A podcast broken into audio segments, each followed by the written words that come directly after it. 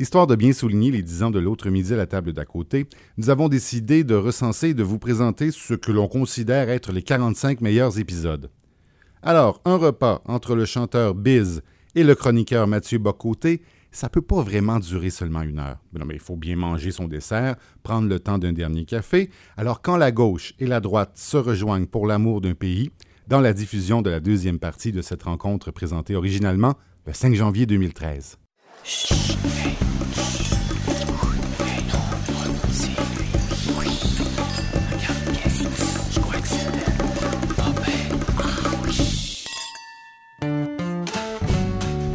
La suite de l'autre midi à la table d'à côté, avec Biz et Mathieu Bock-Côté. une idée originale de Francis Legault.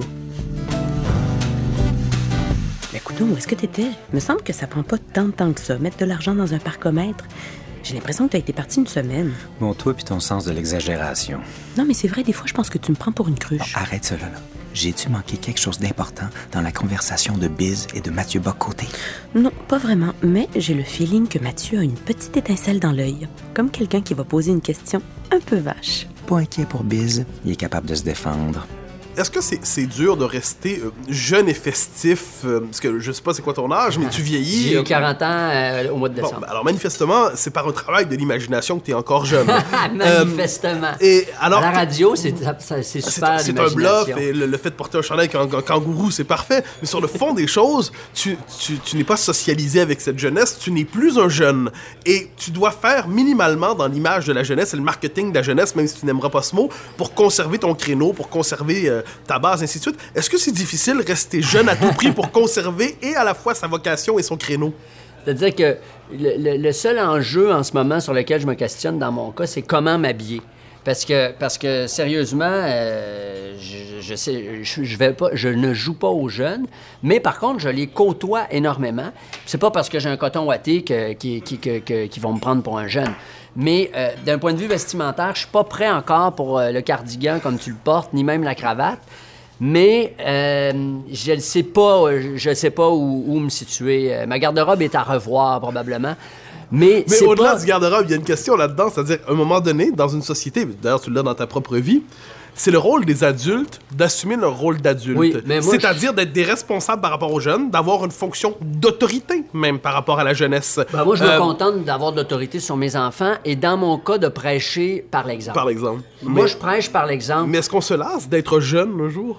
Ben, c'est-à-dire, moi, je me considère pas jeune. Non? Mais, mais euh, je ne me lâche jamais d'être au contact de la jeunesse. Vraiment, vraiment Ah, pas. c'est pas, pas ce que j'ai dit, c'est, Ouais. le... Mais je Parce pas que c'est peut-être, moi, c'est forcé, peut-être euh, un bluff, euh, c'est peut-être le, le bluff médiatique, mais je regarde aller le colocasse et il y a un créneau particulier et les- je vois les, les jeunes générations qui s'approprient ça et il y a presque le réflexe d'identification, il est comme nous. Et, Ouais. Ben, c'est-à-dire, euh, sur scène, par exemple, il y a une obligation d'énergie, mais je veux dire, ça, c'est notre énergie. euh, c'est peut-être ça qui fait en sorte qu'on vieillit moins vite, justement, c'est cette énergie-là. Mais nous-mêmes, comme, même comme vieillard, Mick Jagger, il, il, il joue pas aux jeunes parce qu'il est énergique sur scène. Il est énergique parce qu'il l'a en lui, parce que c'est son métier. Moi, si il faut que je fasse un spectacle dans une chaise berçante, à un moment donné, je vais raconter des contes, je vais plus faire de la musique. Donc, tu comprends que... euh, Mais ce questionnement-là, je l'ai d'autant que je viens d'avoir 40 ans, j'ai des enfants. Euh, donc, euh, je, effectivement, c'est malaisé, malaisant d'apparaître comme un jeune, parce que je, physiquement, je ne le suis plus. Par contre, dans ma tête, à certains égards, bien souvent, oui, j'ai une fraternité, une connivence aussi avec la jeunesse.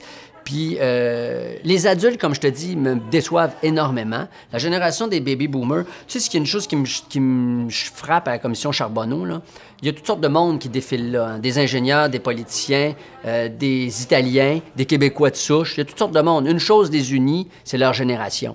À mon avis, c'est la, la, on assiste à la terminaison de la prise du pouvoir d'une génération qui a fait beaucoup pour le Québec. Les baby boomers, ils ont construit le Québec moderne, ils ont fait la Révolution tranquille Je nuancerais, ils en ont profité. Ceux qui ont fait ça, c'est la génération Parizeau. d'avant, mais ils en ont, ils en ont été quand on a construit l'État québécois, puis qu'on a mis les gens, les, les baby boomers au pouvoir, ils ont, c'est c'est eux qui, c'est eux qui ont donné l'élan à l'État québécois, au Québec Inc. et tout ça. Je les en remercie, mais maintenant il est temps de quitter, et c'est difficile de quitter. Comme c'est difficile de quitter un bar quand le, le fun est pogné, comme c'est difficile de quitter sa vie aussi.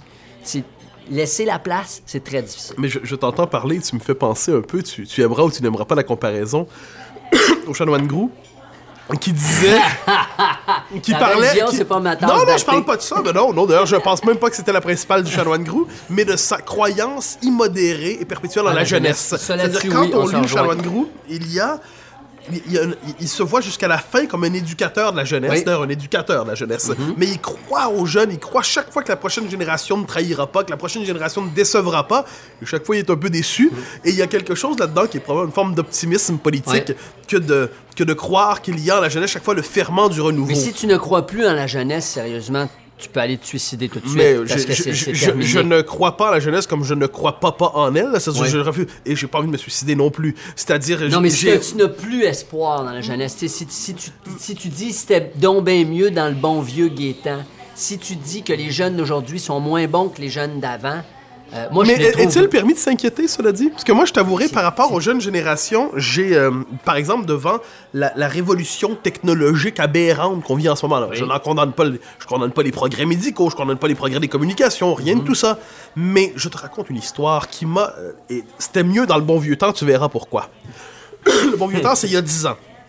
J'entre dans un café récemment. En fait, j'ai toujours aimé aller dans les cafés. C'est une habitude d'hériter du cégep. Je m'installe là. puis Je me souviens très bien qu'est-ce qu'on faisait. C'est-à-dire, on s'installait, on lisait, on spottait la plus belle fille, on allait la draguer. Et c'était le Mais plaisir c'est un vrai jeunes. Mirabeau quand Ah même. ben, hein. ah ben ça, c'est un beau compliment. si tu dis Talleyrand, je le prendrai pas mal, pourvu que tu rajoutes Danton.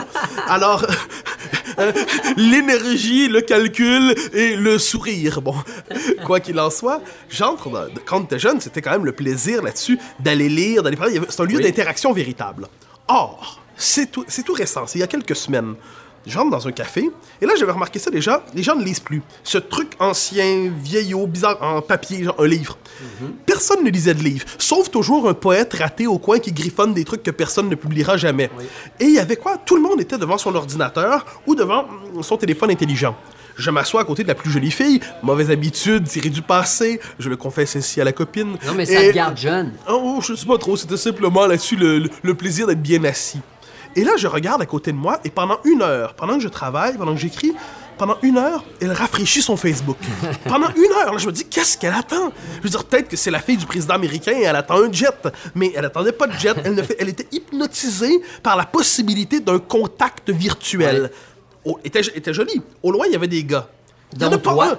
Oui, non, moi, j'étais à côté, mais moi, je- j'étais un vieux, donc j'étais pas dans le jeu. ouais, jeu. ok. Et là, je voyais autour de moi des gars qui étaient sur leur téléphone intelligent ou en train de, de- de- de clavarder probablement. Il n'y en a pas un qui est venu la draguer. Et il n'y en a pas un qui lisait. Et là, je me disais, voilà une, une étrange situation où dans un café, on ne, lit, on ne lit pas et on ne drague pas. Je me suis dit, ces jeunes générations, pour qu'ils... Je, je, je veux pas jouer au, au grand-père, euh, au professeur de vertu, au père fouettard qui dit euh, mauvais jeune. Travailler, Québécoises et Québécois, travailler. Bon, je, je vois bien de qui tu parles, mais j'ai plus de sympathie pour cet homme que tu en as.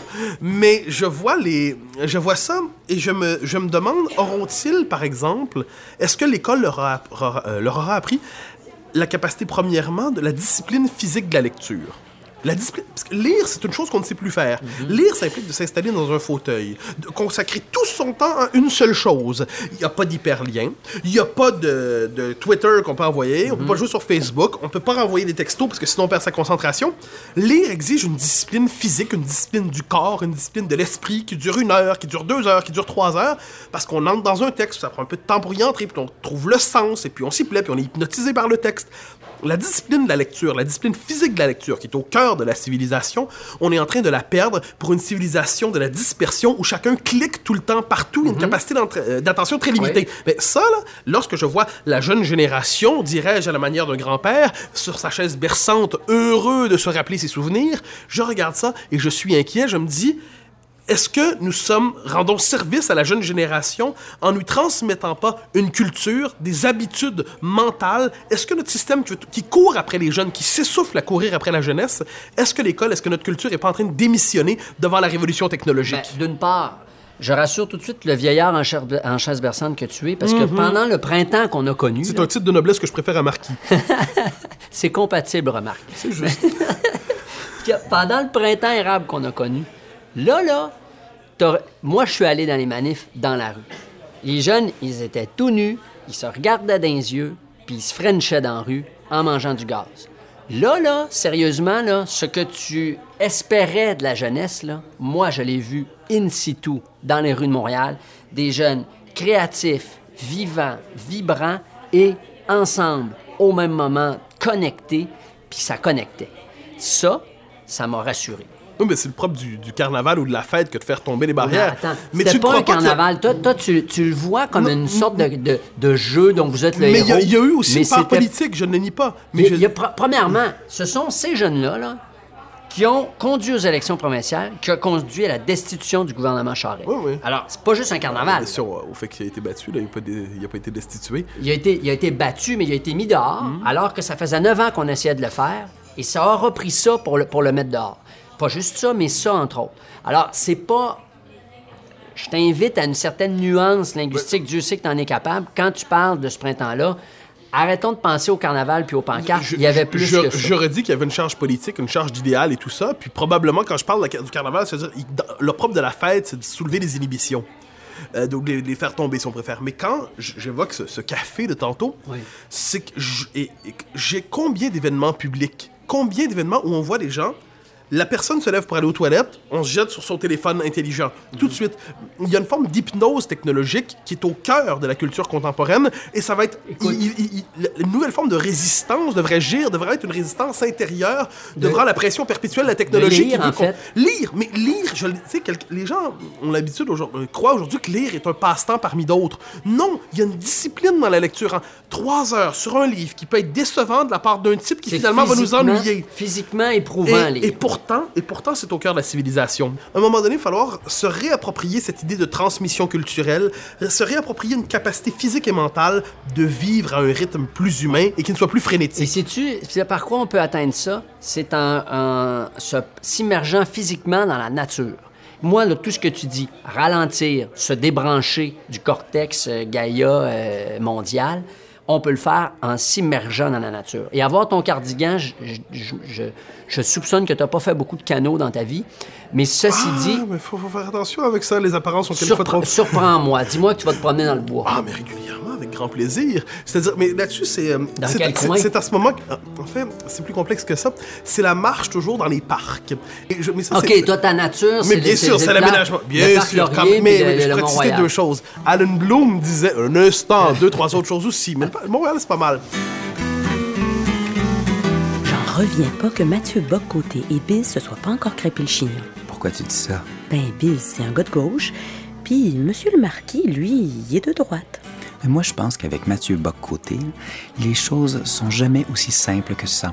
Toi, tu te, tu te positionnes, euh, c'est tout à ton honneur, comme un conservateur. euh, même, on pourrait dire, euh, sous certains, à certains égards, même si tu viens de dire que tu n'aimes pas ces étiquettes-là de droite, quand même. Je, je- je- je ne réclame pas l'étiquette, mais je prends pas des heures pour la décoller lorsqu'on Ouais. me la colle. Bon, OK. Euh, Est-ce que tu trouves que tes amis euh, de droite sont des amis parfois encombrants? Alors là, c'est à ce moment-là que le jeu des étiquettes, je m'en dérobe complètement. Parce que sous une même étiquette, quand on parle de la droite au Québec, là, voilà pourquoi c'est un vocabulaire. En fait, je, je te conterai une petite histoire sur ça. J'utilisais le mot droite pendant longtemps parce que puisque personne ne l'utilisait, je pouvais bien y mettre ce que je voulais. Alors pour moi, c'est à peu près la chose suivante. Le sens de l'État, le sens de l'autorité, le respect de la tradition, euh, la continuité historique, un art du gouvernement qui implique une part de, de majesté presque. Donc, le statemanship occidental. Je pensais à De Gaulle, je pensais à Churchill. Une certaine Je nostalgie, en fait. oui, ben, c'est la, la mélancolie euh, appartient à mon tempérament. C'était le, le sens, je dirais, de la vieille nation occidentale. Alors moi, si c'était ça la droite, c'était c'était très bien. C'est le général de Gaulle. Bon.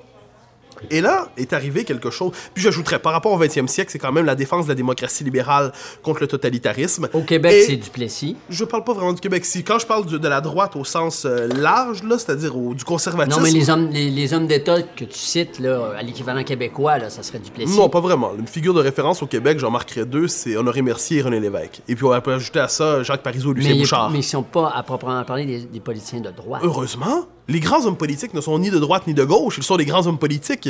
C'est exaspérant cette catégorisation gauche-droite, parce que qu'est-ce qu'on met dans la droite? On a vu au Québec émerger une nouvelle droite. Elle est libertarienne, américanolâtre, euh, je suis américanophile mais pas américanolâtre, elle est anti-État, elle a une passion, euh, une forme d'antinationalisme primaire, secondaire et tertiaire. La droite dont tu parles, qui est euh, pour les libertés, la responsabilisation et qui admire les Américains, elle ne, d'un point de vue philosophique, ne peut pas être contre l'indépendance du Québec. Euh, Elle ne le peut pas parce que les, la- la- l'Américain- les Américains se sont construits avec la guerre d'indépendance. Ils ont crissé l'Angleterre dehors, mais pas à peu près, en, en disant, euh, en se prenant en même d'un point de vue de la représentation politique. Puis ensuite de ça, on, on dit à Ottawa, on dédouble avec les structures, deux rapports d'impôts, deux ci, Oui, deux ça. sûr. Donc, d'un point de vue philosophique, un- un- les, gens de droite dont tu parles ne peuvent je, pas être je contre dis souvent, il y a Québec. trop d'États au Québec. Il y en a deux. Il y a un problème, cela dit, avec cette droite qui émerge. C'est-à-dire qui, euh, elle occupe le, le mot droite au Québec, c'est ce que ça veut dire. Désormais, c'est un côté libertarien, un peu populiste, ennemi de l'État, Pourquoi euh, faut que très ça critique de soit... la Il y a un culture. truc qui m'étonne, mais pourquoi il faut que ça soit systématiquement de mauvaise humeur?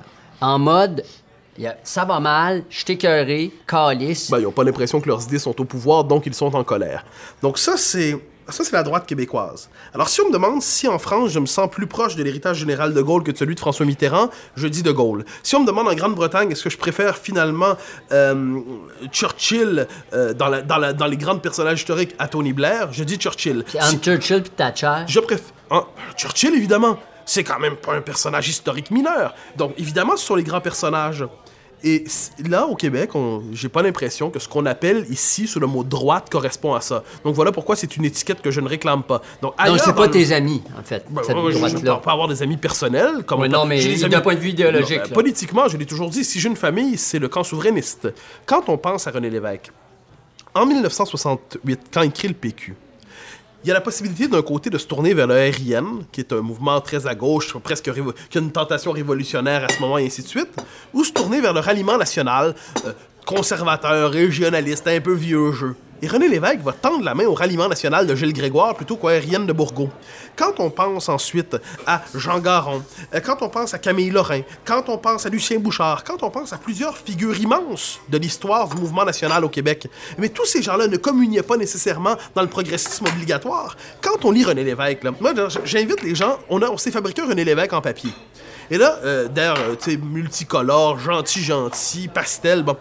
Moi, j'invite les gens à aller relire les premières pages d'Option Québec. Les premières pages d'Option Québec, c'est un nationalisme si enraciné, si historique, si vivant, qu'on se trouve à l'écart complètement de tout l'espèce de souverainisme gnangnan, gentil, contemporain. Alors, si ensuite, après ces réflexions, tu sens le besoin d'utiliser le langage gauche-droite, je te laisse ce vocabulaire. Je crois, quant à moi, que le langage gauche-droite empêche de penser davantage qu'il ne permet de penser. Mais, mais c'est un langage qui est utilisé depuis, depuis la Révolution française. Non, non, en France, pas au Québec. Au Québec, c'est un langage vide. En France, Non, mais dans gauche-droite, tous les pays, il y a un axe gauche-droite. notre véritable langage politique, ici, c'est le langage de la question nationale. Oui, mais à un moment, ça, ça date pas de, ça, ça date de la Révolution tranquille, puis ça fait, ça fait 50 ans. Je ferai des nuances là-dessus. Quand on regarde les années 20 là-dessus, euh, quand on regarde ensuite le temps d'Honoré Mercier, et ainsi de suite, le langage national a structuré notre éducation politique. Mais à la question gauche-droite, Oui, moi, je- il tu m'expliqueras en- comment tu peux mettre dans une même catégorie des nationalistes plus conservateurs, attentifs à la continuité historique et des libertariens. Tu m'expliqueras quel est le point commun entre ces deux gens que tu places sur l'étiquette droite. Ben écoute, qu'est-ce que hum, la haine de la gauche? Et la haine de la gauche, la haine. Ben, c'est la, un- le- le- le- Et c'est quoi la gauche? la gauche, c'est le carnaval dont tu parles qui, a- qui a- déferlé dans les rues de Tu Montréal. sais qu'en ce moment, tu fais des boutades, mais tu ne réponds pas, là. Je te, je te le redemande. Entre la droite libertarienne et les nationalistes plus conservateurs, je, juste c'est que quoi le point que- commun? Il doit avoir un que- point commun vu que tu tiens à les mettre sous la même catégorie. Mais, mais c'est pas moi en particulier, là, mais, mais en c'est ce parce que c'est parce que si on, si on divise, si on divise euh, d'un point de vue politique le cadran en gauche-droite, d'un point de vue horizontal, d'un point de vue vertical entre souverainiste fédéraliste, ça fait quatre cadrans. Tu es d'accord avec moi? OK, mais on n'est pas obligé d'accepter cette manière de, poser, de construire le cadran. Non, on n'est pas obligé, mais la réalité, c'est qu'à peu près tout le monde est forcément Non. dans l'un ou l'autre de ces Parce qu'il cadrans-là. manque un autre axe de positionnement. Conservateur et progressiste. Il m'arrive souvent de dire qu'il y a des conservateurs de gauche comme des conservateurs de droite. Il y a des progressistes de gauche et des progressistes plus à droite. Et il y a des souverainistes et des fédéralistes. Là, ça, ça commence à devenir compliqué. Ben justement, la vie est compliquée. C'est probablement plus simple pour faire des slogans et énergiser une foule d'avoir des, des critères simples. Droite méchant, gauche gentil, ou encore gauche méchant, euh, droite gentil. Bon, c'est plus simple probablement pour la passion sloganesque. Donc, dans ton cas, ça serait conservateur, souverainiste. Ah ben oui, mais ça, je- ça, j'accepte cette étiquette-là. Je Bon, ben, moi, ça serait, euh, ça serait progressiste, souverainiste. Mais c'est paradoxal, parce qu'on t'accuse de plus en plus de conservatisme, mon cher Biz. Ben, le, fait, Je le vois ça- simple fait d'être en train de te parler non, en ce moment, ça, ça, me- ben non, ça- ça, ça c'est la civilité. Ça, c'est la, civilité. Mais il y a quelques semaines, par exemple, dans Urbania, et je t'ai défendu, on t'a accusé de conservatisme identitaire, on t'a accusé de pratiquer un nationalisme génétique, même, histoire d'être méchant. Ouais, Euh, on t'a ça, traité de xénophobe et tout ça. Donc, on t'a, sur la manière de ça, la caricature. ça, c'est l'homme du Myland qui connaît, qui connaît rien. un instant, tout ce que je te dis, c'est qu'il y a dans ton discours. Là, je mets de côté les accusations idiotes. Mais il y a dans ton discours une part conservatrice. Évidemment, t'aimes pas le mot, mais regarde les choses avec un regard un peu moins militant. Et il y a une part conservatrice dans ce que tu dis, et je crois paradoxalement que ça contribue à ton succès. Oui, ben, c'est-à-dire que moi, je, dans le colocasse, on est conservateur parce qu'on est conscient de l'histoire du Québec. Le sens de l'enracinement, le sens de la mémoire. Oui, ça, ben, ça C'est une vertu conservatrice dans la cette- modernité. Cette partie-là, je, je l'accepte euh, volontiers. En fait, le problème, c'est que on ne peut plus exalter euh, la mémoire du Québec sans se faire taxer de xénophobe parce que les fédéralistes nous ont rentré dans la tête collectivement que si on était nationaliste au Québec, on était raciste, forcément, alors qu'on a le droit d'être nationaliste canadien sans l'être. Par exemple, dans la chanson, dans la chanson dont il est question, la première phrase du texte, c'est Nous sommes issus d'un sol immense qui nous a tissés, métissés. Ça, c'est la première phrase de la chanson Les Géants, qui est un hommage à nos ancêtres. Et nous construisons dans le colocasse l'identité, l'identité québécoise sur le métissage. Amérindien en premier lieu, immigra- euh, migratoire par la suite. Donc, quand après, dans la chanson, on parle de surhomme généré par le génie génétique de l'Europe et de l'Amérique, encore là, il est question de surhomme métissé. Je comprends. C'est pas le surhomme je- des nazis. je- mais évidemment, mais ça, C'est le surhomme de. Non, mais je le dis pas à toi, je le dis aux gens qui peut-être écoutent puis font des, des rapprochements. Nietzsche n'était pas nazi. Son surhomme, sa notion de surhomme n'était pas nazi. C'est sa sœur et les nazis qui l'ont nazifié.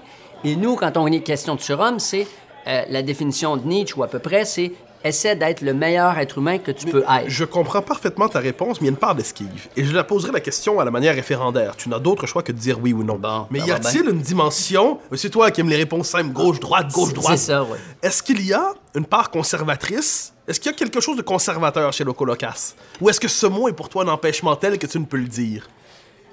Euh, c'est- Si tu dis, si tu- si- je, je répète, si. Je définis le conservatisme comme souci de la mémoire, de l'enracinement, d'une continuité de la communauté politique. Alors je réponds oui. Ah bah tu vois, ça c'est déjà intéressant. Mais- Parce qu'il y aurait quelque chose de conservateur de gauche chez Locolocas.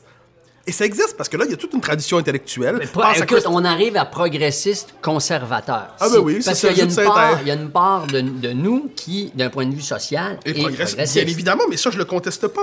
Je dis qu'il y a un conservatisme empêché au Québec. Par conservatisme, j'ai entendu, comme je dis, transmission de la culture, sens de la mémoire, sens de la durée, respect des institutions, une certaine transcendance du politique. Mais dans mon Quand- cas, pas respect de l'autorité. Mais à l'école, si tu insistes pour qu'à l'école, je sais pas si c'est le cas, mais on transmette la littérature française, qu'on transmette les grands textes de la littérature québécoise. d'abord québécoise, que- française D'accord, mais que oui. c'est pas aux jeunes à construire son savoir, là, mais qu'il y a une autorité qui doit lui transmettre un savoir. qu'on- Alors, t'es même pour une certaine autorité. Si tu crois que le maître d'école n'est pas un tsunami non plus qu'un géo, mais quelqu'un qui transmet un savoir et qui sait quelque chose qui doit être transmis, Un parent aussi. ah, bien sûr qu'il y a une autorité du parent. Alors, même... l'autorité- D'ailleurs, as-tu des enfants? Non, toi? je n'en ai pas. Mais comment ça, tu te reproduis pas? Ça va venir, ça va venir. Si, si le procès doit être fait en paternité, t'as été père à quel âge? T'as quel âge, toi? J'en ai 32. Ah, t'as le temps encore. Moi, je, Merveilleux. moi, je suis vieux. C'est toi qui es jeune, en fait. Ah, ben, mon toi, Dieu. t'es un vieux jeune. Ben, rapproche-toi de la jeunesse. Ben, c'est ce que je fais en ce moment. mais, mais je reviens. Donc, autorité. Même toi, tu crois une certaine autorité. Les Québécois, par rapport à l'école, sont beaucoup plus conservateurs qu'ils ne le croient. Lorsqu'ils s'inquiètent du fait que l'école n'incite plus à le respect spontané envers le professeur, envers la culture, que Mhm. Mais l'école... Ça, ça, ça, faut que ça parte des parents, ça. Ben, d'accord, En sixième mais- année, c'est pas vrai que les profs vont passer leur temps à, apprendre aux jeunes à dire merci s'il vous plaît. Je suis d'accord. Ils font pas de maths Je suis d'accord. Mais reconnais-tu qu'il y a une attente conservatrice envers l'école? Absolument. Quand les Québécois ont un souci de la mémoire, quand ils cherchent à... Pourquoi ils s'accrochent autant que ça au crucifix de l'Assemblée nationale?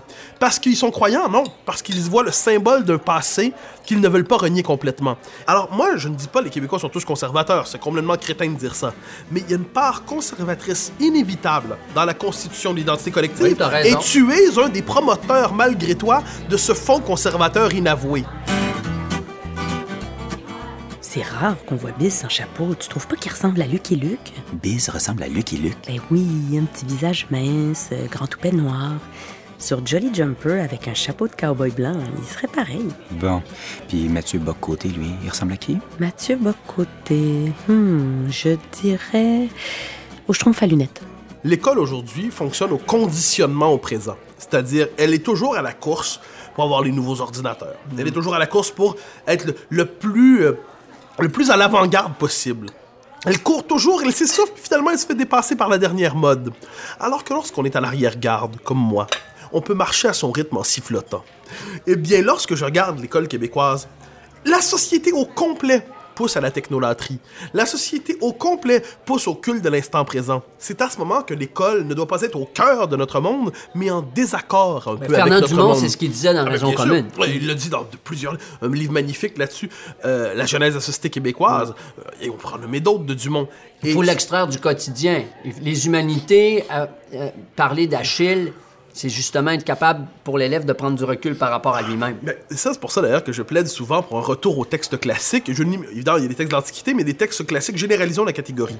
Qu'est-ce qu'il y a d'important dans les textes classiques? Le récit en tant que tel? Non, c'est l'exploration des passions humaines fondamentales. C'est l'exploration du cœur humain, de l'âme humaine, de régions de l'âme humaine qui sont désertées par notre modernité, qui a le culte instrumental. hein. C'est-à-dire, aujourd'hui, la modernité est très réductionniste finalement. Elle nous dit l'homme n'est qu'économique, l'homme n'est que politique, l'homme n'est que technique, l'homme n'est que sexuel, l'homme n'est que ci, l'homme n'est que ça. Bon. Et quand on regarde une vision, quand on retourne aux anciens, quand on regarde les textes classiques des grands auteurs, ils ont finalement une vision infiniment plus riche de l'être humain. Et quand je me tourne vers la politique contemporaine et que j'essaie d'en faire l'anthropologie, c'est-à-dire quelle est la vision de l'homme à l'origine de notre rapport à la citoyenneté, aux politiques, et ainsi de suite, notre vision de l'homme est terriblement appauvrie aujourd'hui. La vision de l'homme qui est au cœur de la cité, qui est derrière le citoyen, c'est un type nerveux, stressé, occupé à satisfaire tous ses désirs au moment où ils arrivent, sollicité de toutes parts pour répondre à ce désir nerveux. Et ce n'est plus un... euh, On n'a plus une vision riche, épaisse, complexe euh, de l'homme telle qu'on peut la retrouver dans les textes classiques. Et voilà pourquoi l'école peut et doit réintroduire les textes classiques, parce qu'à travers eux, c'est un exercice d'apprentissage et d'élargissement et d'approfondissement tout à la fois de notre humanité. Donc on, on en revient à cette question première. L'école, la Révolution tranquille, notre rapport au passé, c'est à travers ces questions-là que se joue l'avenir du Québec, bien davantage qu'à travers les catégories suggérées par la pensée médiatique entre la gauche et la droite et le jeu- mauvais jeu de ping-pong entre les deux. Moi, c'est pour ça que euh, si j'étais si j'étais politicien, ma priorité, la priorité nationale du Québec, ce serait pas la santé, ce serait l'éducation. Ça, c'est facile à dire, mais c'est-à-dire... Non, non, mais c'est-à-dire, c'est-à-dire que d'abord la prémisse, c'est qu'un un peuple éduqué est plus riche, donc peut se payer plus de soins de santé, puis un peuple éduqué, forcément, est en, est en prise avec lui-même et, et- et va, va générer de la richesse et va, et va être lui-même plus en santé. C'est démontrer que les, que les gens plus riches sont en, plus éduqués sont en santé. Mais qu'est-ce que tu veux dire par plus éduqué? Moi, j'ai mon idée de ce qu'est l'éducation, mais qu'est-ce que quand tu veux Non, dire mais plus éduqué? pe- peut-être pas plus, mais mieux, en tout cas. Mieux Ça, veut dire quoi, mieux éduqué? Ça, ça veut dire, ça veut dire qu'en ce moment, par exemple, il y a presque 50 sous de l'État québécois qui s'en va au ministère de la Santé. C'est trop. Ouais, non, mais ça, là, tu me répartis des comptes publics. Là, je te questionne sur ta vision de l'éducation. Qu'est-ce que c'est être bien éduqué? Les profs, là, quand tu leur demandes, moi je le sais, mes deux parents sont profs.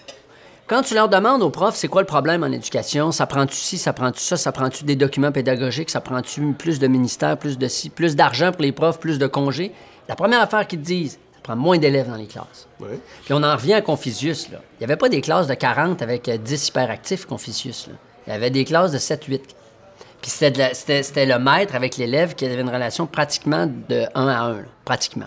Donc, dans un premier temps, tu me dis qu'est-ce qu'il faut faire?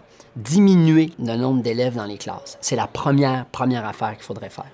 Avant, les classes, il y avait des classes segmentées pour les gens qui étaient plus à problème. Avant, les gens, qui, c'est facile de, de revenir au cours classique.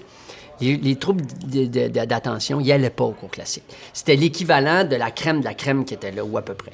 Donc, c'était plus facile d'éduquer ces gens-là. Avec la strap en plus, on n'a pas le droit de faire ça maintenant. Mais maintenant, peut-être que ça sous-entend resegmenter les élèves qui sont en difficulté pour leur donner un service personnalisé. Puis les élèves s'occuper aussi des, des- des bons élèves, parce que les, les- les doués, ils décrochent eux autres aussi, parce que c'est trop facile, ils ont tout compris et tout ça. Donc, moins d'élèves. Puis dans le cursus, ramener ce que Fernand Dumont disait, deux choses, le français et l'histoire. Ah ben tu vois, là, là, tu me donnes des, je dirais des, tu m'as donné d'abord des moyens. Ensuite, tu poses un peu euh, un horizon avec le français et l'histoire. Mais je pose la question là, vraiment avec une forme d'acharnement Ouais. parlementaire. Qu'est-ce que- Qu'est-ce qu'être bien éduqué? Monsieur le Président. Ah ben, n'est-ce pas? Ben, Parce que le gouvernement se dérobe à la question. D'accord, maudit gouvernement. D'a- d'a- D'abord, euh, je dirais, je dirais que le, disons le, le but premier de l'école, du système scolaire, ce serait, ce serait de former des citoyens. C'est-à-dire? Ben, dans un premier temps. Alors, d'un point de vue, je vais essayer de déblayer parce que c'est complexe. Dans un premier temps, ça veut dire les universités, à mon avis, n'ont pas à être au service du marché du travail. Les- le marché du travail va, lui, se modeler selon les, les gens qui vont sortir de l'université. Donc, euh, moi, dans ce sens-là, je partage assez la vision de, de Fernand Dumont dans, dans- dans Raison commune, à savoir transmettre une culture commune. Pour moi, c'est fondamental, surtout dans une société où il y a de plus en plus d'immigrants. Comment faire pour qu'un Québécois d'Abitibi puis un Québécois de Sept-Îles puissent se rencontrer puis partager des choses, avoir des raisons communes, justement? Ben, par l'école. Ça, ça, ça, c'est fondamental. Donc, une école nationale.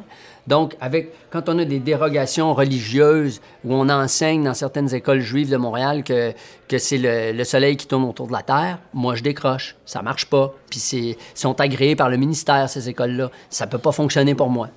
Mais je suis le premier d'accord avec l'idée que l'école ne doit pas être soumise au marché. Donc, Ça. former des citoyens, écoute, euh, moi, ça m'apparaît Mais- quand même un, un vaste programme. Mais former des, des gens cultivés aussi. Parce que ça, on a tendance à l'oublier. Ouais, culture générale, Mais oui, je un, suis d'accord. un- un citoyen cultivé risque, je dis pas certainement, mais risque d'être un, un meilleur citoyen. Pourquoi? Parce qu'il y a une vision plus large des enjeux qui habitent la cité, qui irriguent la cité, qui traversent la cité.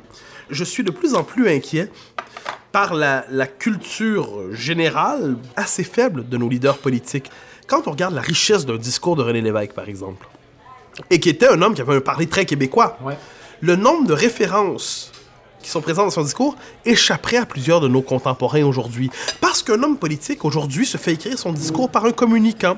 Il se fait écrire son discours par un spécialiste en marketing qui dit surtout pas qui trop de mots. 24 ans qui vient de sortir de- Oui. de, l'école de Pas com. trop de mots parce que les gens comprendront pas ce qu'il y a dans ton texte. Et combien de fois on a entendu des hommes politiques dire faut pas que ce soit trop complexe, les gens comprendront pas. Or aujourd'hui, lorsque l'homme politique parle, on dirait un mauvais communiqué écrit par un, un- un type dans un ministère qui a raté sa promotion. Mais oui. Et je suis terrifié par cette pauvreté du langage politique parce qu'elle n'est plus capable de solliciter les, ce que j'appellerais les sentiments fondamentaux qui peuvent faire vivre la cité. Mais à, à commencer par le rêve.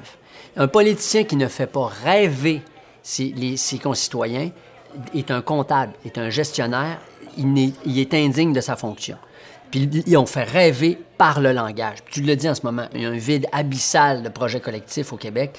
C'est terrifiant. C'est vraiment terrifiant. Et aucun politicien n'a la capacité d'un Obama. Puisque le rêve, le projet collectif américain en ce moment, c'est c'est sauver les jobs. C'est pas un très grand rêve, mais Obama a la capacité par son langage de mobiliser les gens autour de ça pour, malgré tout, maintenir le ciment social, la cohésion de, de l'ensemble. Mais les politiciens, maintenant, c'est des politiciens professionnels.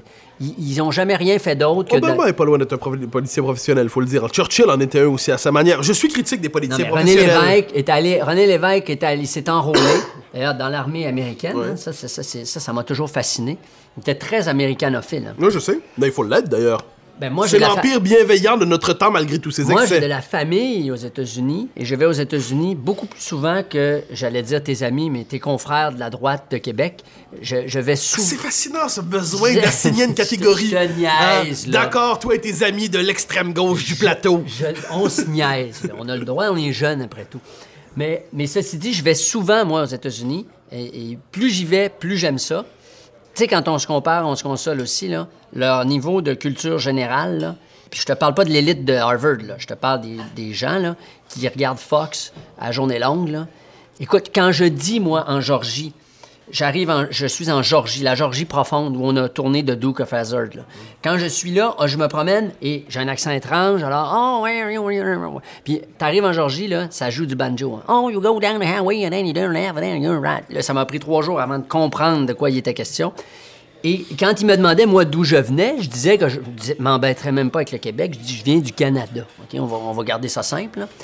Vous êtes un pays, vous avez deux voisins, un au nord, un au sud. Et je te jure qu'une personne sur deux, j'ai fait le compte, en Georgie, me disait Oh, Canada, where's that in Europe? Je te le jure. Mais je me permettrais d'avoir ce souci conservateur ici, peut-être pour l'élite politique. J'accepte que, le, appelons ça le commun des mortels, ait d'autres choses à penser. Bien- que je préférerais qu'il y ait des préoccupations autres quelquefois, mais il y a d'autres choses à penser que, que, euh, ce qui m'obsède, la politique, la nation, l'histoire et tout ça. Mais l'élite politique, l'élite politique a des responsabilités singulières. Or, nous sommes de moins en moins exigeants envers la classe politique. En fait, on l'est exagérément au niveau de la transparence. Est-ce que vous êtes payé un paquet de gomme avec les fonds publics? Oh, ça, c'est inacceptable. Mais inversement... On est au niveau de la cravate et du foulard de la première ministre. aussi. Mais oui, parce que, en fait, tous les signes ostentatoires de prospérité passent mal. Mais lorsqu'on demande, lorsqu'on se tourne vers eux pour la culture générale et tout ça, non, ce n'est plus nécessaire. Mais on va aller Et prendre une bière avec le chef d'État. Ça, c'est complètement Je crétin. veux pas ça, prendre c'est une exact. bière avec mon chef d'État. Je veux qu'il soit plus grand que Mais moi. tous nos hommes. Ah, ça, c'est, ça, c'est la connerie monumentale de l'époque. On veut de l'homme politique qui soit notre voisin. Et là, il se comporte pour être notre voisin. Je me rappelle d'un homme pour qui j'ai de l'estime, pourtant, qui a mangé des crottes de fromage, à tout le monde en parle, en se faisant appeler Bernie. Je me rappelle de Michael Ignatieff qui flippait des burgers pour montrer qu'il était capable de flipper des burgers. Je me rappelle de Bob Ray qui a sauté tout nu dans un lac. Je me rappelle de André Boisclair qui a décidé de jouer dans un sketch euh, médiocre, c'est le moins qu'on puisse dire. Scott Je- Waldick faisait de la moto marine. ben, alors, qui est arrivé en wetsuit sur la plage pour faire une conférence de presse, je vois ces clowns qui nous servent d'hommes politiques et je me dis, vous êtes trompé d'école, vous avez pas fait l'école nationale, vous avez fait l'école de l'humour et vous avez en plus coulé le test. Biz, il est tellement carré là, que je me demande si c'est un gars romantique. Bon, je sais pas si romantique, mais euh, je le trouve sexy en tout cas. Ah ouais. Puis Mathieu Boccoté, qui jongle toujours avec des grandes théories. Romantique ou pas romantique? Mon expérience me dit de me méfier des eaux qui dorment. Mon expérience me dit... Hmm, ça te rajeunit pas, ça? J'ai pour mon père une, évidemment, un immense respect, une immense tendresse, une admiration, c'est un homme droit. C'est un homme profondément joyeux dans la vie, rieur. Euh, ma mère vient de sortir euh, d'un truc assez difficile, euh, bon, un cancer, de toute l'opération de réparation. Donc les- et je, je- je dis à mon père, ça devait être tragique. C'est, dur pour la famille. Il me dit oui, mais c'est, lorsque c'est douloureux que c'est important d'avoir la joie.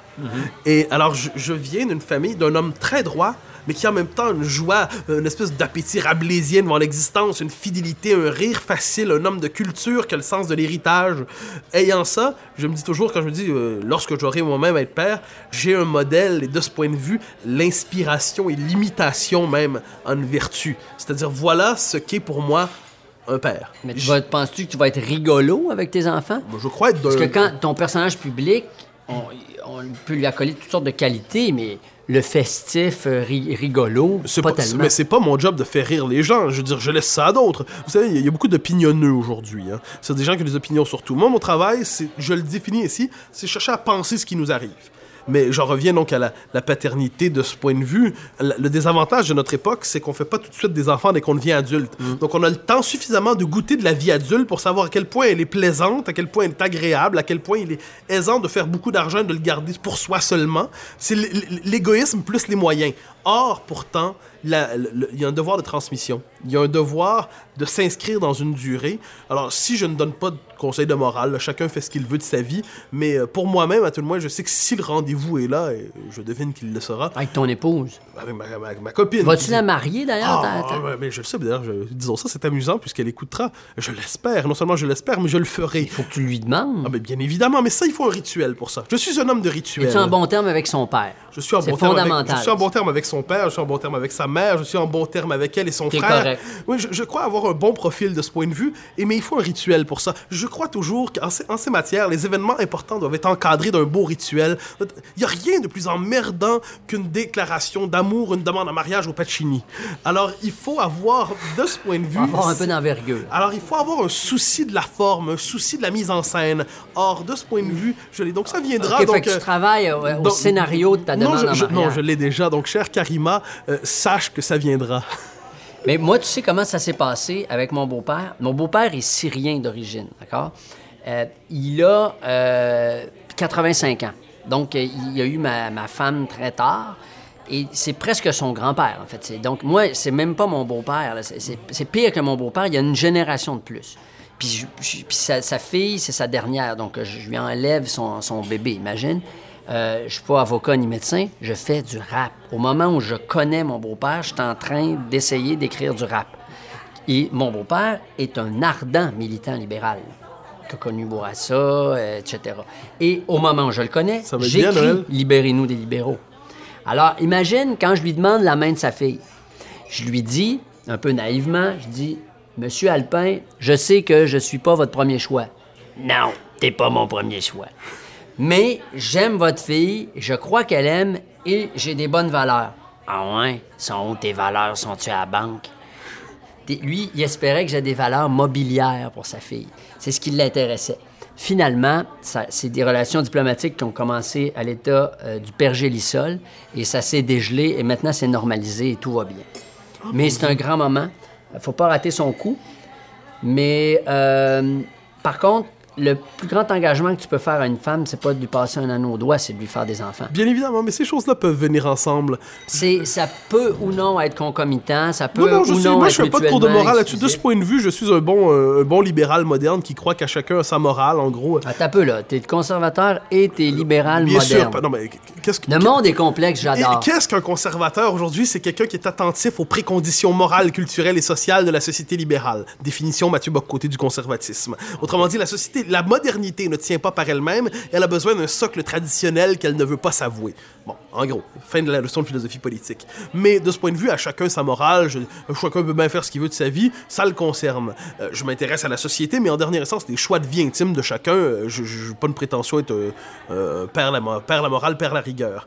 Mais une fois que c'est dû, pour moi-même, je crois que certaines institutions nous ont bien préparés dans la société à avoir la vie qu'on veut. Donc, si les choses ne se passent pas trop mal, et je suis de ce point de vue un terrible optimiste, hein. je dis souvent c'est parce que je suis de naturel joyeux. Moi, je- lorsque je ne vais pas bien, c'est que je ne vais que très bien. Et, et lorsque je vais très bien, je suis une forme d'euphorie douce.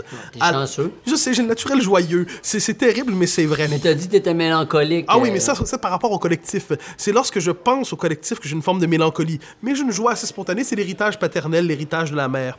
Mais par rapport à ça, je crois qu'il y a des moments qui sont encadrés dans l'existence. Alors voilà pourquoi euh, un mariage devant témoins, et de préférence à l'église, mon Devant quand même- Dieu, ça envoie Dieu t'intéresse? non, devant l'église. Pour, le, pour Dieu, j'aime le rituel, j'aime la beauté de le- du bâtiment. Pour ce qui est de l'existence de Dieu, euh, j'ai toujours dit en ces matières, les légendes bibliques, je n'y crois pas. Manière polie de dire que j'ai un respect profond pour ceux qui ont un sentiment religieux, mais je ne l'ai pas. Je l'espère. J'ai déjà dit, j'ai la tentation de la foi, euh, mais je ne l'ai pas. Puis un ami, un ami croyant m'a déjà répondu, chercher la foi, c'est déjà l'avoir. Je ne suis pas d'accord avec lui. Mais quoi qu'il en soit, voilà pourquoi sur ces questions, j'ai tendance à me conformer au bon vieux rituel de nos grands-parents. C'est-à-dire l'église, euh, le mariage, les enfants, être fidèle à sa femme, et ainsi de suite. Je trouve que c'est plutôt une bonne idée. Tu trouves pas que c'est une bonne idée? Ben, Ton silence est inquiétant. Ouais, non, non, ben, c'est-à-dire que moi, moi-même, j'ai marié ma femme. Euh, par contre, moi, j'avais un problème avec l'Église. Euh, donc, on a trouvé un modus operandi euh, qui nous a satisfait tous les deux et, tout le monde qui a assisté au mariage. Ma femme étant comédienne, nous avons, accepté euh, de se marier sur la scène du théâtre Denise Pelletier, qui pour nous est un hôtel sacré, puisque, nous communions sur cette scène-là régulièrement. Et on a, trouvé Raymond Gravel, l'abbé Raymond Gravel, qui a accepté de nous marier sur cette scène-là. Et on a fait une demande en mariage qui, euh, une cérémonie qui nous ressemblait. Donc, je, suis entré avec ma femme au théâtre, devant nos amis, nos témoins, euh, sur la marche nuptiale qu'avait remixé mon ami Shafik en mettant de la batterie dessus. Et ma demande de, de- de consentement s'est faite en rap. Et mon père est venu lire des extraits de Cyrano. On a lu des extraits de pièces de théâtre. Et euh, c'est quelque chose qui m'a... blo- Moi, je, la- le mariage, la demande en mariage, j'y croyais pas trop moi-même. Je le faisais vraiment parce que pour faire plaisir à ma femme, j'avais le goût de m'engager avec elle C'est une témoin. excellente raison. Oui, c'est très bien de le faire. Cet engagement-là, j'y croyais, je crois à l'engagement. J'y crois aussi devant témoin. Parce Oui, que oui, mais c'est pas juste de dire... devant témoin, c'est-à-dire mm, le, le sentiment se commet publiquement. Totalement. C'est pas juste de dire euh, dans un bar sous mort, oui, oui, euh, je vais être fidèle, puis oui, oui, je t'aime. C'est que tu le dis devant tes parents, tes amis, ta parenté. Tu dis, voici la fille avec qui je veux passer ma vie. Et je vous dis que contre vents et marées, je vais essayer de donner le meilleur de moi-même. J'aime dire de, de ma copine qu'elle est une preuve de l'existence de Dieu. Probablement la seule que je puisse rencontrer. Mais à tout le moins, c'est une preuve convaincante. J'ai pour elle tous les compliments, une nouvelle époque dans l'histoire de la beauté, une intelligence exceptionnelle, une douceur. C'est un être bon. C'est très étrange, hein? C'est-à-dire, il y a, il y a quel- il y a une forme de, de vérité profonde qui émane des êtres. Chez certains, c'est la conquête du pouvoir. Chez certains, c'est euh, le mal. Il y a des, il y a des êtres Ouais, ouais. mauvais qui existent. Totalement. Toi, c'est quoi? je ne saurais dire. Probablement la, une, comment dire, une, je serais, je serais présomptueux. Une forme de, de quête d'immortalité par les œuvres. Est-ce crois- que tu considères des enfants comme des œuvres? Ah ben, mon Dieu, J'espère ne pas les réduire à ça, mais évidemment, il y a, une sou- il y a un sou- ce le même, le, c'est le même souci, je crois. C'est le même souci. Chez elle, il y a une bonté qui irradie d'elle. C'est un être exceptionnel. Alors, moi qui, par définition, j'ai souvent dit, euh, je j'ai pas envie de quoi que ce soit. Ta, ta, ta. J'avais le- tous les bons réflexes du vieux garçon pro- préprogrammé. Et devant elle, je suis prêt à consentir à tous les rites parce qu'elle est euh, merveilleuse. Mais ça, c'est une chance exceptionnelle. hein. parce que souvent, je remarque ça, les gens ont des vies fracturées. Et c'est inévitable. Ils réservent une part de leurs leurs sentiments à leurs, leurs amis, une part de leurs sentiments à leur famille, une part de leurs sentiments à leurs copines. Et ils partagent ça ils n'ont jamais un sentiment de plénitude dans leur, dans leur vie. Et on peut pas leur reprocher, c'est une chance immense. De ce point de vue, je suis un homme chanceux. J'ai eu cette grâce de rencontrer quelqu'un chez qui la, la fracture se résorbe, la fracture se, se réfracte et d'un coup, une forme de plénitude. Alors vais-je la marier, vais-je lui faire des enfants? Je l'espère. Je reconnais bien Mirabeau en toi. Qu'est-ce que Mirabeau vient faire là-dedans? J'aime bien Mirabeau, mais il me semblait que c'est pas, c'est pas à ça que je pense quand je pense à lui. Mirabeau, moi, avant même l'homme politique, je pense à son désir et à sa lubricité. C'est ce que j'admire le plus de lui. Et à quel moment il y avait lubricité dans le propos sur la réconciliation de la fracture de l'être? Prends un verre d'eau, une autre gorgée, puis ensuite tu m'expliqueras. C'est parce qu'on est sensible à la beauté des femmes. J'aimerais ça voir Mathieu Bock-Côté avec des enfants. Il me semble que les deux mains dans les couches de bébé, là, ça le ramènerait sur Terre. Oh, franchement, on est à table. En tout cas, Biz pourrait lui donner des conseils. Ah oui, ça c'est certain. Son livre, Dérive, ça parle justement de ça. La difficulté d'être père. Les enfants, dans une autre mesure, évidemment, ça peut faire ça, de se sortir de notre tête, puis de, moi, dans mon cas, porter le, j'ai pas les épaules assez larges pour porter le, le- le- poids du Québec sur mes épaules. Donc, avec mes enfants, des fois, ça me, c'est comme, bon, moi, je, ok, il y aura pas de référendum demain matin. En attendant, qu'est-ce qu'on fait? Ben, au moins, triper avec mes enfants, les élever le mieux possible pour en faire des, des bons citoyens québécois, le, le- le meilleur qu'ils puissent être. Non, mais je note en plusieurs de mes amis euh, c'est le propre d'ailleurs de ceux qui ont des enfants, c'est de demander à ceux qui n'en ont pas quand est-ce qu'ils vont en avoir. À la fois à la manière d'un souhait et d'une vengeance. C'est-à-dire, euh, je te souhaite ce bonheur immense et mon maudit, toi aussi, tu vas savoir c'est quoi. Ouais. Alors, euh, bon, je- j'entends ça, des proches. Normalement, dans- depuis deux, deux ans, en fait, les, les vœux de Noël ou de de- d'année, c'est des petits Québécois cette année. Ah ouais? Euh, bon, alors ça, c'est. euh, Le, le souhait arrive. Et. euh, et à un moment donné, je devine, je sais pas quelle forme ça prend, mais ça arrive. Je devine qu'il y a une part de peur. De- si je me trompe, si je me trompe pas, d'ailleurs, t'as écrit un peu là-dessus. C'est-à-dire une, part de peur. euh, euh, c'est-à-dire ma vie d'un coup vient de basculer. Mais je, je vois la vie de mon père, je vois la vie de mes amis, je vois la vie des gens autour de moi. Et je me dis manifestement, ça leur a pas empêché de faire ce qu'ils devaient faire. Mais tu regardes tous les mais colons qui ont eu des enfants, tu te dis, je peux bien en avoir moi-même. Ah oui, non, ça, y a pas de doute là-dessus. Mais, mais de l'autre côté, c'est quand même étrange. On est à la première époque, je crois, où on se demande s'il faut avoir des enfants ou non.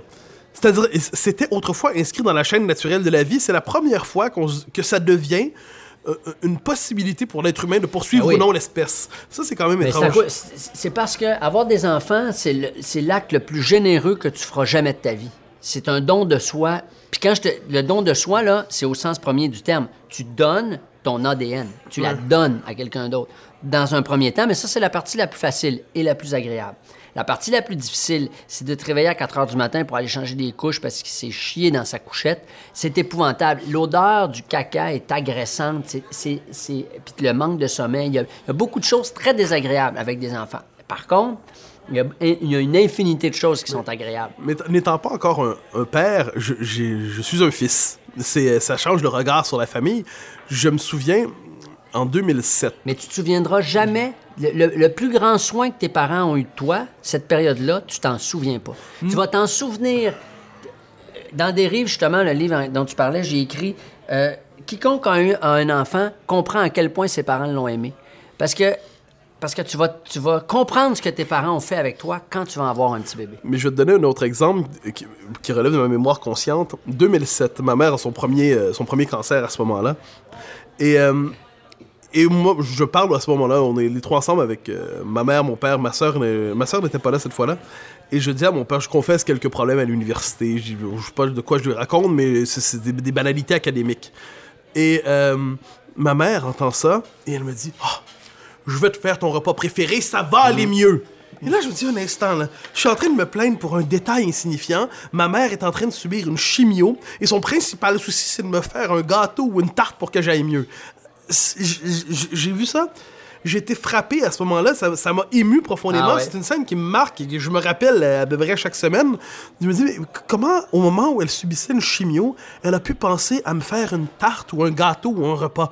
Qu'est-ce qui se passe dans le circuit, dans la Ben, tête d'une mère pour qu'elle voit le monde ainsi? Des- Desjardins a une phrase admirable en parlant de l'amour inconditionnel d'une mère. Il, il dit de quelqu'un, il était indulgent comme une mère de tueur. Je veux dire, le plus abominable des êtres humains, sa mère, ça va être la dernière personne à l'abandonner. Mais tout le monde va l'avoir largué et sa mère, d'un point de vue inconditionnel, va être avec lui parce que ce sera toujours son enfant et elle en sera toujours responsable. il y, y a une formule, moi, qui me revient toujours quand je parle de ma mère. J'ai entendu tantôt de mon père, c'est un homme droit. De ma mère, je dis c'est une sainte femme. C'est euh, mon père, chaque fois que je dis ça, me regarde en disant Oh, Il y a des bouts qui t'échappent, là?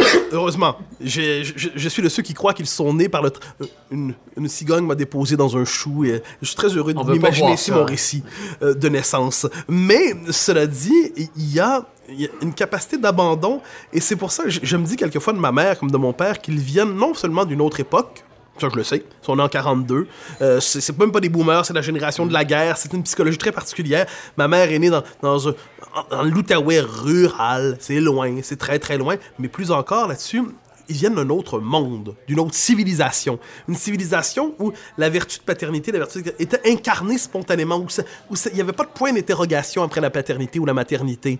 Et regagner, lorsque je serai père, si je le deviens, être père sans point d'interrogation, sans trois petits points. Être père simplement, peut-être même avec point d'exclamation, j'en serais très heureux. Ce serait la meilleure manière de leur rendre Mais hommage. tu sais que maintenant, nos générations sont assez... euh, le taux de natalité a augmenté au Québec là, significativement. là. Puis maintenant, euh, les amis qui n'ont pas d'enfants sont l'exception, en fait, dans mon cas. Et euh, il y a comme quelque chose d'encourageant aussi, d'un point de vue national aussi, collectif, à dire on se prolonge dans l'avenir. c'est- puis je dirais simplement au niveau humain, c'est l'instinct de vie. C'est-à-dire une société qui fait plus d'enfants est une société qui croit plus. une société morte. C'est fini. là, que, que ça revienne, que quelquefois des, tu sais, on peut refouler des parties de la nature humaine pendant une génération, deux générations, trois générations. Ça finit par ressortir. Quand on pense à l'expérience soviétique, ils ont tout fait pour refouler une part fondamentale de la nature humaine pendant presque un siècle. Ça a pas pris cinq ans que c'est tombé, que les vieilles vertus sont remontées. Maintenant, il y a de des. BMW à Moscou. C'est pas à ça que je pensais surtout, mais à la famille, au sentiment patriotique, à la piété, toute une série de vieux sentiments. Mais de la même manière, probablement, euh, de vieilles vertus refoulées par notre modernité libertaire vont peut-être renaître, et de ce point de vue, elles nous féconderont. Eh bien, c'était un immense plaisir de te rencontrer, Monsieur Biz. M- Monsieur Bock, tout le plaisir était pour moi. C'était l'autre midi à la table d'à côté, Avec Biz et Mathieu Bock-Côté. à la recherche Marie Lambert, À la technique Steve Côté et Sylvain Brunet. à la narration Éric Paulus. Et Macha Limonchik. Un merci particulier à Alexandre Loiseau du restaurant Le Cocagne. Cette émission est signée Francis Legault.